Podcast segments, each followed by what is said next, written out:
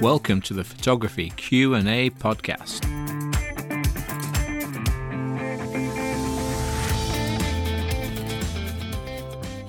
Hey, how's it going? I'm Andy Jones and welcome to episode number 4.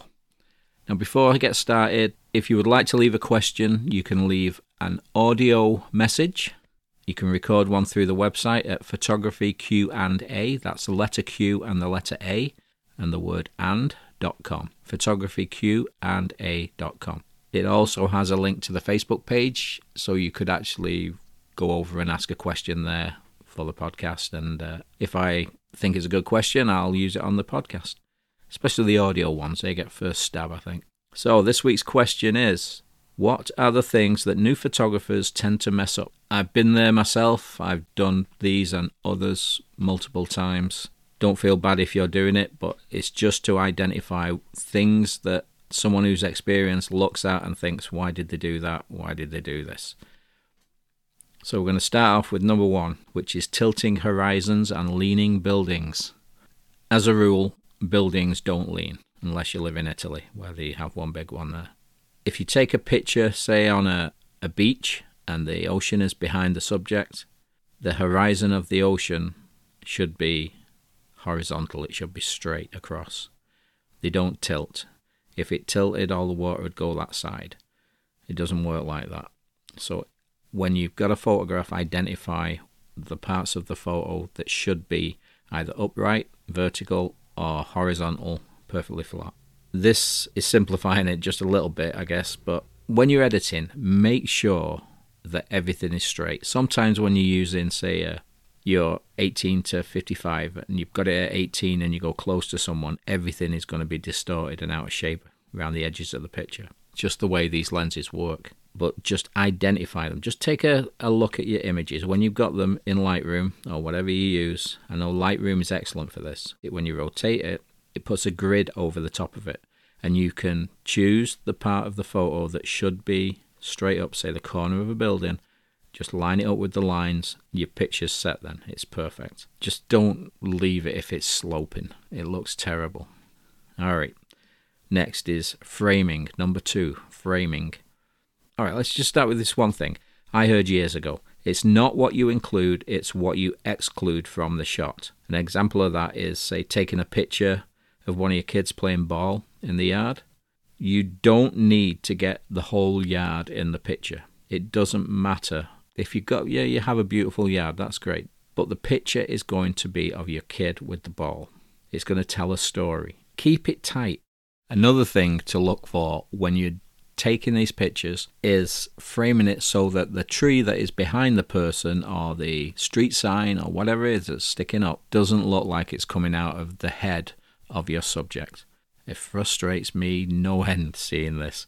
Why didn't you just look at the background? Always look at the background first. Position your subject so it doesn't look a little bit crazy with something popping out of the head. To help you with framing, there's a, a thing that goes back to the old oil painting days of hundreds of years ago. That's where it originated. It's called the rule of thirds. That is where you take the, the image and you imagine two lines equally spaced apart coming down and two going across. So it divides it into nine sections. So you've got you've got four lines, two down, two across. The idea is that you put points of interest on the lines or even better at the crossing points of those lines. And luckily Lightroom and most of the other editing softwares have those lines built in when you are working on it. You can then move your image around the frame enlarge it, shrink it down so that, say, the subject's head is on one of those junctions, and it really improves your your your process. It's it's incredible. So think about that one. Rule of thirds. Next, we've got number three: filters, or in Lightroom presets. Don't overuse them. I've seen, and in fact, I've done it myself. There is a difference. Filters originally were made, and before digital, of course, filters go on the front of the lens. You put them in front. But this isn't what I'm talking about here. I'm talking about the presets or the filters that people are using to change the coloring of an image. Similar to when you go on Instagram, when you put your picture on, they give you a, a choice of doing all these different little filters. They're overdone. Everybody's doing them. I've done it myself in the past. Every time I used to get an an average sort of image and it really wasn't doing it, I would use a filter on it, a preset, and it ruins everything that you're doing. You, what you need to do is, as a relatively new photographer, you need to concentrate on producing good quality photos, not oversaturated experiments.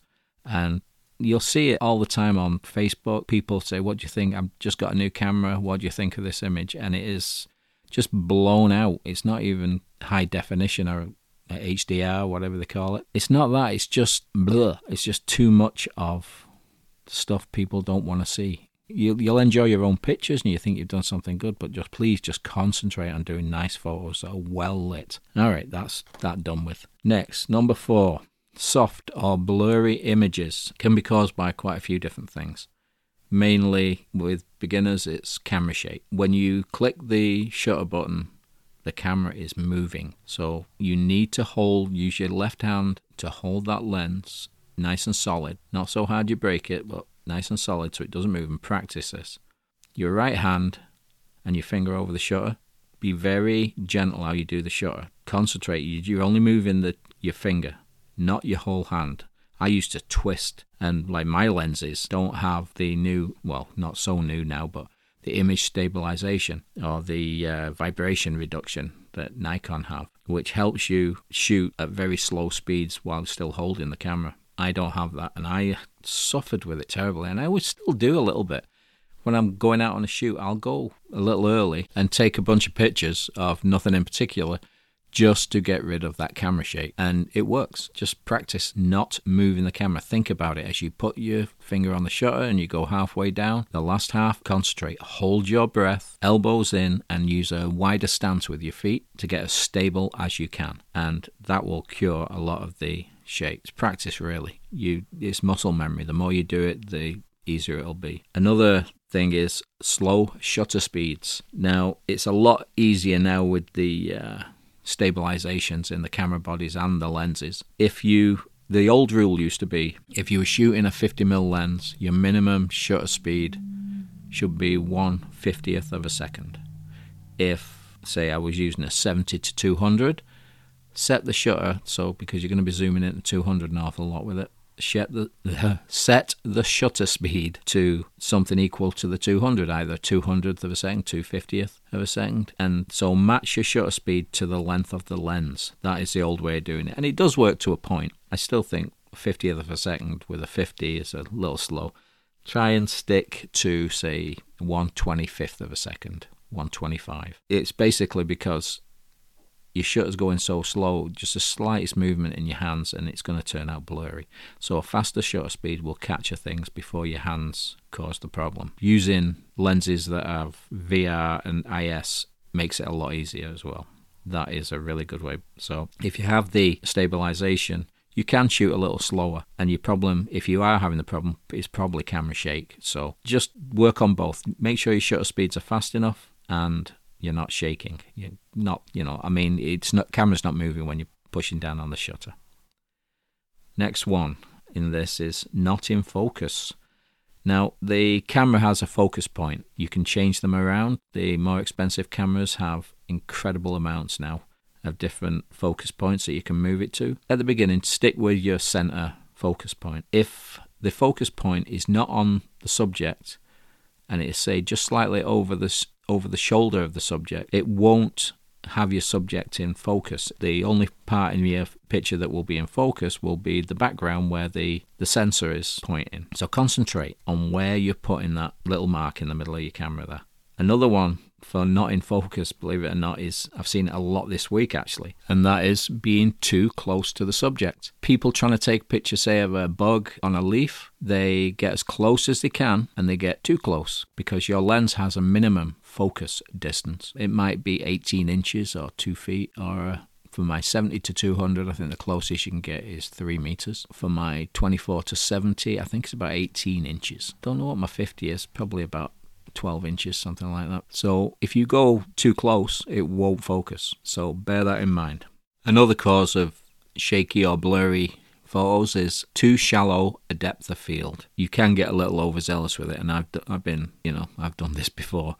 Use the app I mentioned in episode 3, Photo Pills. I think it's over at photopills.com. It's excellent. Just experiment with it. Okay, so number five is shooting down at small subjects, children, pets, whatever you're taking a picture of that is low to the ground. Don't stand there, point your camera downward, and expect to get a good photo. There is the one they do where with dogs where they'll get them to sit and they'll stand above them and take a picture, and they turn out pretty nice. Everybody's doing that though go to their level. Lie on the floor, sit on the floor. Once you do that, your background changes. Think about your background. If you're above someone, you're going to see all the stuff that's around their feet as their background. If you get down to their level, you're going to see the side of the yard, a little bit of sky. If you get below them, lie down and shoot upward at your kid, the background is going to be a little bit of greenery from the tops of trees, maybe, but mainly sky. So don't shoot down on small subjects there, there obviously there's going to be times when you're going to be doing that, probably for different reasons that I'm talking about. But if you want more creative images, get down to the level or below the subject.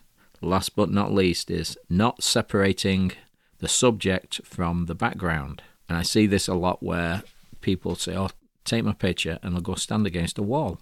This is generally a not not a good idea. I've seen wedding photos where they've been in an old hall and the wall is decorated, had wallpaper on it, like a big red gothic kind of wallpaper, very old style. And the bride and groom are stood in front, posing, doing different things, and it looked quite cool. But that's not an everyday situation. Move your subject away from the background. Then you use a shallow depth of field, say for a portrait of a single person, 2.8 f2.8, and the background will be blurry it'll blur the background. The further away the subject is from the background, the more blurry it will be. And it will make your subject stand out instead of disappearing into the wall. If the subject wants a picture, and I've had this at weddings, the, I did one, an outside wedding where there was a uh, there was a barn on the property and they wanted a lot of pictures done around there. And there's some cool ones, but you get a little bit sick about them leaning against a wall. So if you, instead of taking the picture with the wall flat to you. You go lean against the wall as they do and take the picture down the wall with a shallow depth of field, and it does look a lot cooler. You've just got to get creative. Separate your subject from the background, change different angles that you shoot from, and you will you just leaps ahead of most people. Okay, so to recap, number one, tilted images, horizons and buildings shouldn't be crooked. Straighten them up. Framing, crop a little tighter either when you take the image or when you're processing it. And use the rule of thirds. It really helps. Filters or presets, the overuse of, don't feel that this think that this is a good thing because it really it can get out of hand. Concentrate on getting a good quality picture. Soft or blurry images, camera shake, too slow a shutter speed, too shallow a depth of field. Those are the things you want to look out for.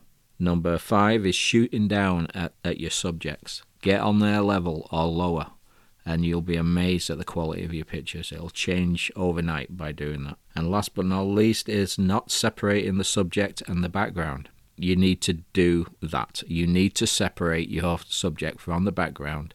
Don't be worried about it. Get them away from there. Use a shallow depth of field so the background is creamy and everything will be good.